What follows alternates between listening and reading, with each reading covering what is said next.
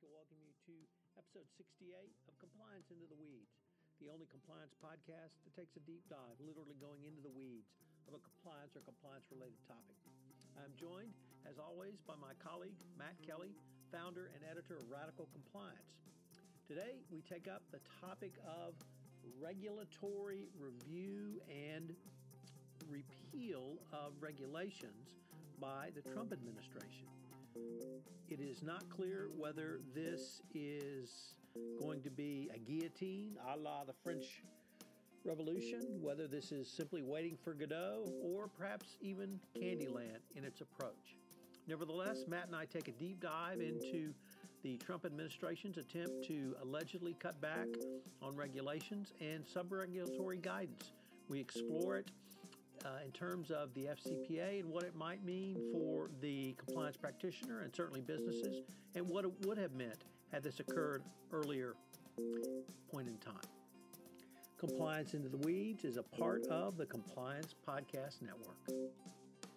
Hello, everyone. This is Tom Fox, back again for another episode of Compliance Into the Weeds, where with my colleague and brother in arms, Matt Kelly, founder and editor of Radical Compliance, we take a deep dive into a compliance or compliance related topic, literally going into the weeds to geek out and give you a really in depth look at something. Today, we take a look at a topic that Matt has blogged about this week.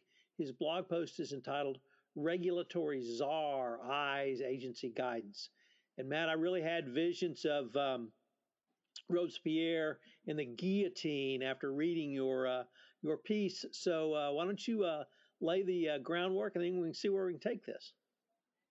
Yeah, sure. Hey, Tom, it's good to be here as always. Um, this was a speech given last week by a woman named Neomi Rao, and she is the Trump administration's head of the Office for Information and Regulatory Affairs. Uh, apparently, this is known as OIRA if you live within the Beltway and you think about these agency nicknames.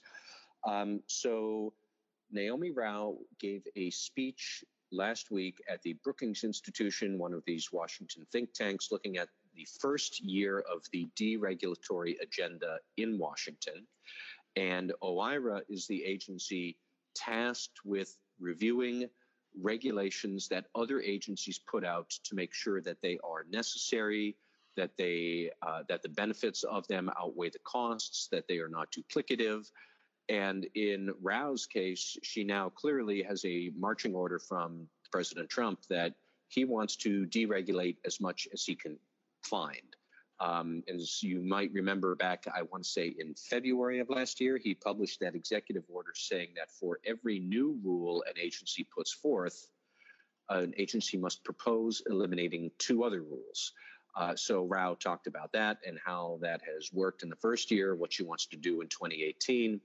And she did say some pretty interesting things about what she would like to do that could possibly affect compliance officers who rely on government agency guidance and rules uh, for a living and to know what you're supposed to do. Uh, so the speeches are on YouTube. I have links to them on my blog post. She gave a lot of time. She prepared remarks for about 25 minutes and then Q&A with the audience for another 50. So I do appreciate that Ms. Rao tried to say a lot. Um, that said, I remain unconvinced that um, you know this really is the big sort of deregulatory change compliance officers might have expected 14 months ago when President Trump first uh, took office and was elected. So I guess Matt, other than a vision of Robespierre and perhaps Saint Just uh, on the guillotine, I did have another vision, which was waiting for Godot. And, yeah. Um, and this, the absurdity of this in terms of, well, did Ms. Rao violate her own prescription by talking about not giving guidance? Is that in fact guidance? And, uh, you know, that's a fair point to ask. Uh, um, I'll say, Tom, you know, you're talking about the guillotine. I think the better flawed metaphor for this is she talked about the gold scissors that President Trump used at a photo op where he use these big, oversized gold scissors to cut a metaphorical gold ribbon around a gigantic stack of regulations. I'm wondering if this is perhaps were they gold plated scissors, which would be very much in theme with President Trump personally and the Trump administration. flashy on the outside, kind of cheap and shabby stuff underneath when you really get to does this make a difference? That, that's what my concern is. Well, so let me turn from does it make a difference um, uh, to is it something that is positive for the community? And I guess we can talk about the compliance community because one of the criticisms leveled at the DOJ from sort of circa 2007 to 2012 was people didn't know what was expected uh, of them uh, in terms of a compliance program and certainly lead, you know the DOJ made speeches, they put out enforcement actions, they gave opinion releases, uh, and then they came out with a 2012 guidance, and you cite to that in your blog post, I think uh, properly. But is uh, if we don't have the guidance, uh, it would seem to me the business community would be up in arms because then we go back to well, what are the rules? Yeah, and that's a very good point that I explore in my post, and there are we're at the moment, let's unravel two different issues that compliance officers want to keep in mind. First, let's talk about regulations, formal regulations that get proposed, they get out for public comment, they get revised, they get adopted, and all of that. Um, and this two for one kill order that President Trump supposedly put out last year. Uh, I say supposedly because that executive order had so many holes that it looked like a piece of Swiss cheese on a practical basis for compliance officers. Um, it's not necessarily if it's good or bad, it's whether it's relevant. For example, any regulations relating to foreign affairs, national security, military, they're all exempt from this two for one kill order. So anti money laundering rules pertain to national security, they're exempt. Um, you also you have to be very careful in the wording here that he didn't say for every rule an agency adopts, it must eliminate two. It said for every rule you propose to adopt, you must propose to eliminate two others. You don't actually have to eliminate them. You just have to propose that you would want to get rid of B and C when you propose A. Um, and then when you propose to eliminate it, you do go through the rigmarole of putting them out for public comment, getting feedback, all of this other fun stuff. And this two for one kill order does not apply to independent agencies as specified under federal law. So that means agencies such as Securities and Exchange Commission, uh, Environmental Protection Agency, Internal Revenue Service, Public Company Accounting Oversight Board, they are all exempt. There are at least a dozen major in, uh, agencies in the federal government that don't have to pay attention to this at all. Their directors can strive for this if they so choose, and clearly some of them do. I would think of like Scott Pruitt at the EPA, who wants to kill every environmental rule he can find, but they don't have to. So, for a lot of what compliance officers worry about, the two for one kill order doesn't really apply to them because those regulations that you worry about, they are still going to be here. Um, then, which I mean, that was a point that Neomi Rao kind of glossed over. She very gleefully announced that they have decelerated the creation of new guidance and they have delayed or withdrawn 1,500 proposed rules in the last 12 months. Great news if you like deregulation. However, she didn't actually say how many existing rules they had killed, which is much less. Uh, then to your other point, Tom, she talked a lot about guidance and sub regulatory guidance and how she would like to address that in 2018. So, what is sub regulatory guidance? It is anything, theoretically, it is anything that is not an actual regulation. So, um, something like the FCPA guidance from 2012 that we all eat and breathe uh, in thinking about effective uh, corporate compliance programs something like perhaps a Dear CFO letter that the Securities and Exchange Commission likes to put out. Um, potentially, it could be a major policy speech that a government official might give. Rao even defined what she would consider to be non regulatory guidance or sub regulatory guidance. Um, it is, how did you say it? Anything economically significant or otherwise significant from a policy perspective. She thinks that OIRA should be taking a look at that. Um, now, suddenly you get into a whole lot more of a gray area about how much is that a good or a bad idea for compliance officers. Can you imagine if we had to take the 10 hallmarks of an effective compliance program in that 2012 FCPA guidance, if we had to take that and put that out for public comment and feedback, if there had to be an exposure draft and then feedback, and then you go back to the drawing board, um, would that be useful for compliance officers? Would it make sense? Would it be just a big golden opportunity for special interests to lean on the department to weaken what it believes a compliance program should look like? Now, maybe it should, because that was a big policy shift when that guidance came out. That's significant policy because we all live, live and breathe it. So, what about something like the guidelines to evaluate the effectiveness of compliance programs? That's the stuff that came out just about one year ago that uh, the former compliance counsel, Hui Chen, had put out at the Justice Department. That wasn't intended for the public, it wasn't designed for them. It was designed as an internal Justice Department document that they posted on the website, anyways.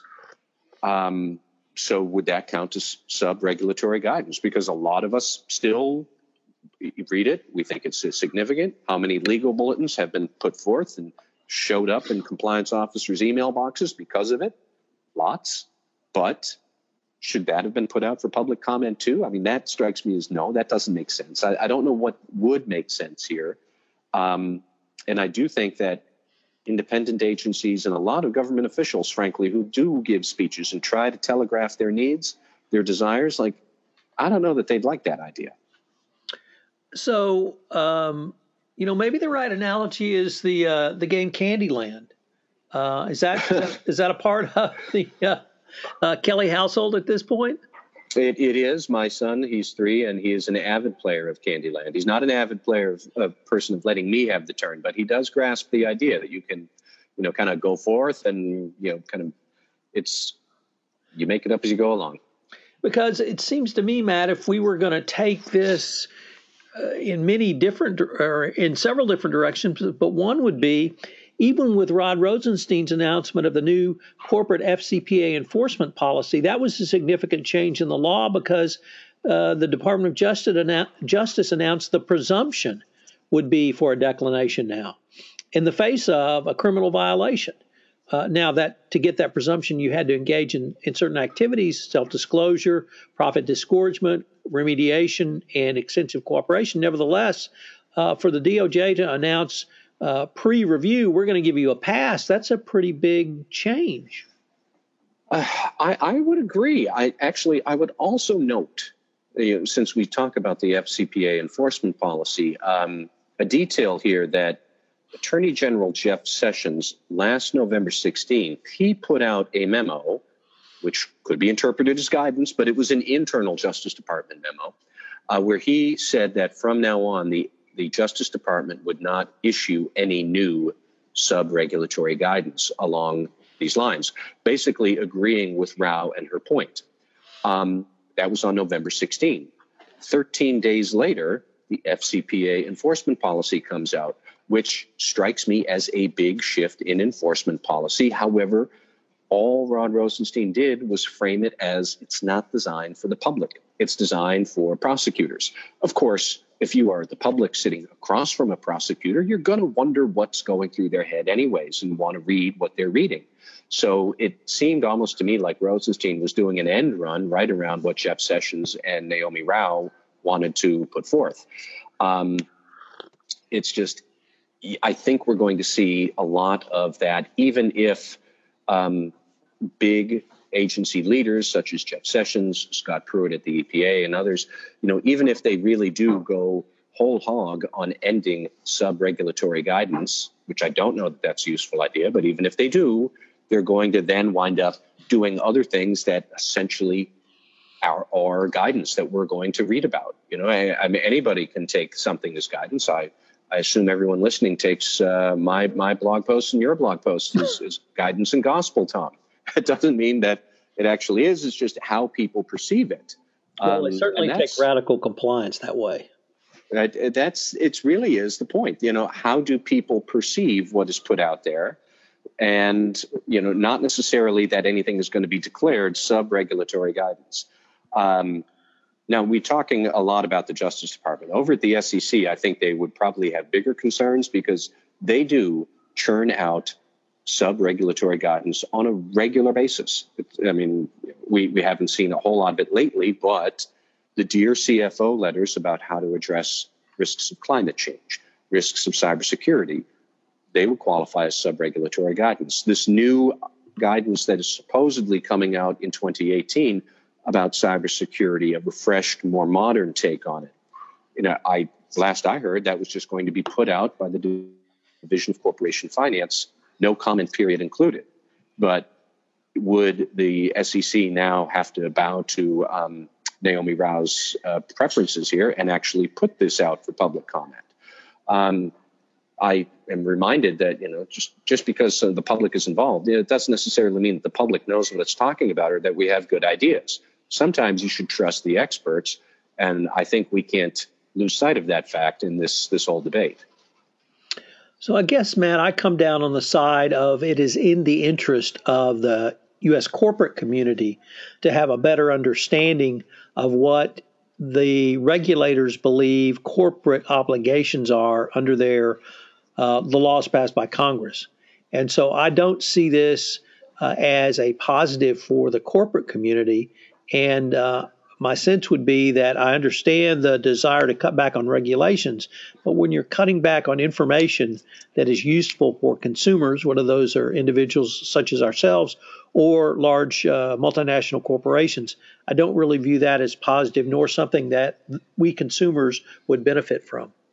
No, not necessarily. And, you know, so we might have a, a lack of guidance. Companies are going to make up more things as they go along. Uh, we will have some sort of a failure of some kind, and the consumers will be unhappy. The board will be unhappy. The board will be saying, How did we get into this? That's usually when the compliance officer gets called into the hot seat. You're right there with the general counsel and everybody else. Um, it's not a question of do we need more or less regulation. It is do we want smarter or dumber regulation? And what I think struck me most about Neomi Rao's speech is that throughout the whole 75 minutes she talked, she talked constantly about deregulation unto itself is a good that we should pursue whenever possible. And that is different than what we've heard her predecessors in the Obama administration talk about regulation. They were not necessarily in favor of lots more regulation or deregulation, but they were in favor of does this regulation does it act as a force amplifier to streamline conduct? And you know, one example that comes to my mind, Cass Sunstein held this job back in the first Obama term, I believe it was, and he wrote a book called Nudge about does regulation very quietly and minimally invasive does it nudge people to do much more? Something as dorky as where do you put the salad bar in a school cafeteria? If you put it at the beginning, students are more likely to eat salad rather than if you put it at the end and they've already stocked up on pizza and cake and Pringles. So that's why you would have a regulation as goofy and arcane as where does the salad bar go in a school cafeteria? And really think about it. The next time you're at a compliance conference and you line up for the buffet, what's the very first piece of food that you see? You encounter the salad. That certainly is the seems to be the standard in all of the conferences I go to. It's the same kind of dynamic. This is a smart, pain-free regulation that will then get more bang for its buck. Um, it's not even a pain-free, but minimally less pain for whatever bang for your buck you're going to get. You know, if you're going to regulate that salad has to be served, you might as well say and put it here so that we can get the most bang out of regulating where the salad uh, that people are going to be served salad you know, in, in public schools. That kind of logic is valid. It's worth considering, and it was totally absent from what Rao was talking about in 2018. It's, you know, it's really it's about smart regulation, not more or less. So I think uh, your comment that this policy is uh, devoid of not reality but logic, I think speaks to the entire administration uh, as it has governed over the past year. So uh, perhaps on yeah. that note, it might be an appropriate time to end, Matt. All right, Tom. Hello, everyone. This is Tom Fox again. I'd like to thank you for listening to this episode of Compliance Into the Weeds. If you have listened to this podcast on iTunes, I would greatly appreciate it if you would rate our podcast, as it would help in our rankings and help get the word out about the only podcast that takes a deep dive, literally going into the weeds of a compliance or compliance related topic each week. Also, if you have any questions, you can email Matt at mkelly at radicalcompliance.com. You can email me at tfox at tfoxlaw.com. If you're going to be at the SCCE Utilities and Energy Conference next week in Washington, D.C., I hope you'll stop by and say hello. I'd love to get your thoughts on this podcast or any of the other podcasts in the Compliance Podcast Network. Thank you again for listening to this episode of Compliance Into the Weeds. Compliance Into the Weeds is a part of the Compliance Podcast Network.